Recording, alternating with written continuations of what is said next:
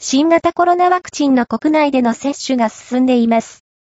11月19日時点での2回接種率は75.8%となっており、満12歳以上が接種対象となっています。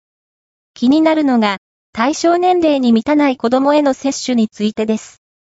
11月15日に開かれた国の厚生科学審議会では、5歳から11歳へのコロナワクチン接種対象拡大について、海外の例も取り上げながら、審議されました。アメリカでは、10月29日に、5歳から11歳の子供への接種に対して、ファイザー社ワクチンの緊急使用許可が承認されました。日本においても、11月10日に、ファイザー社ワクチンの薬事申請が行われています。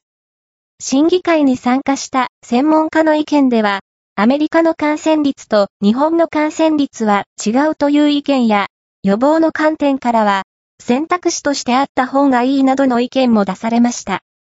お子さんをお持ちの方は、子供がコロナワクチンを接種すべきか、気になることと思います。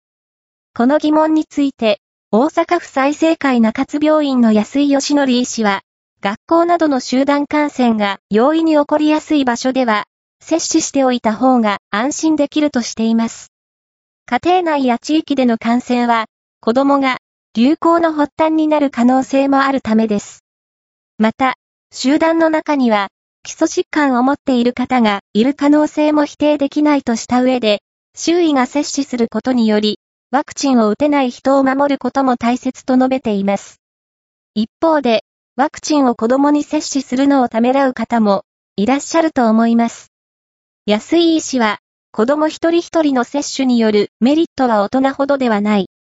入院予防効果、重症化予防効果などは、高齢者などに比べると、子供は重症化する恐れが低く、メリットが薄いと考えられるためです。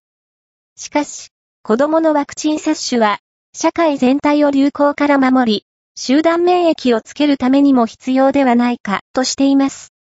お子さんへの接種は、個人のメリットと地域社会などへのメリットを考える必要がありそうです。接種をどうするか、お子さんも含めた家族で考えてみてはいかがでしょうか。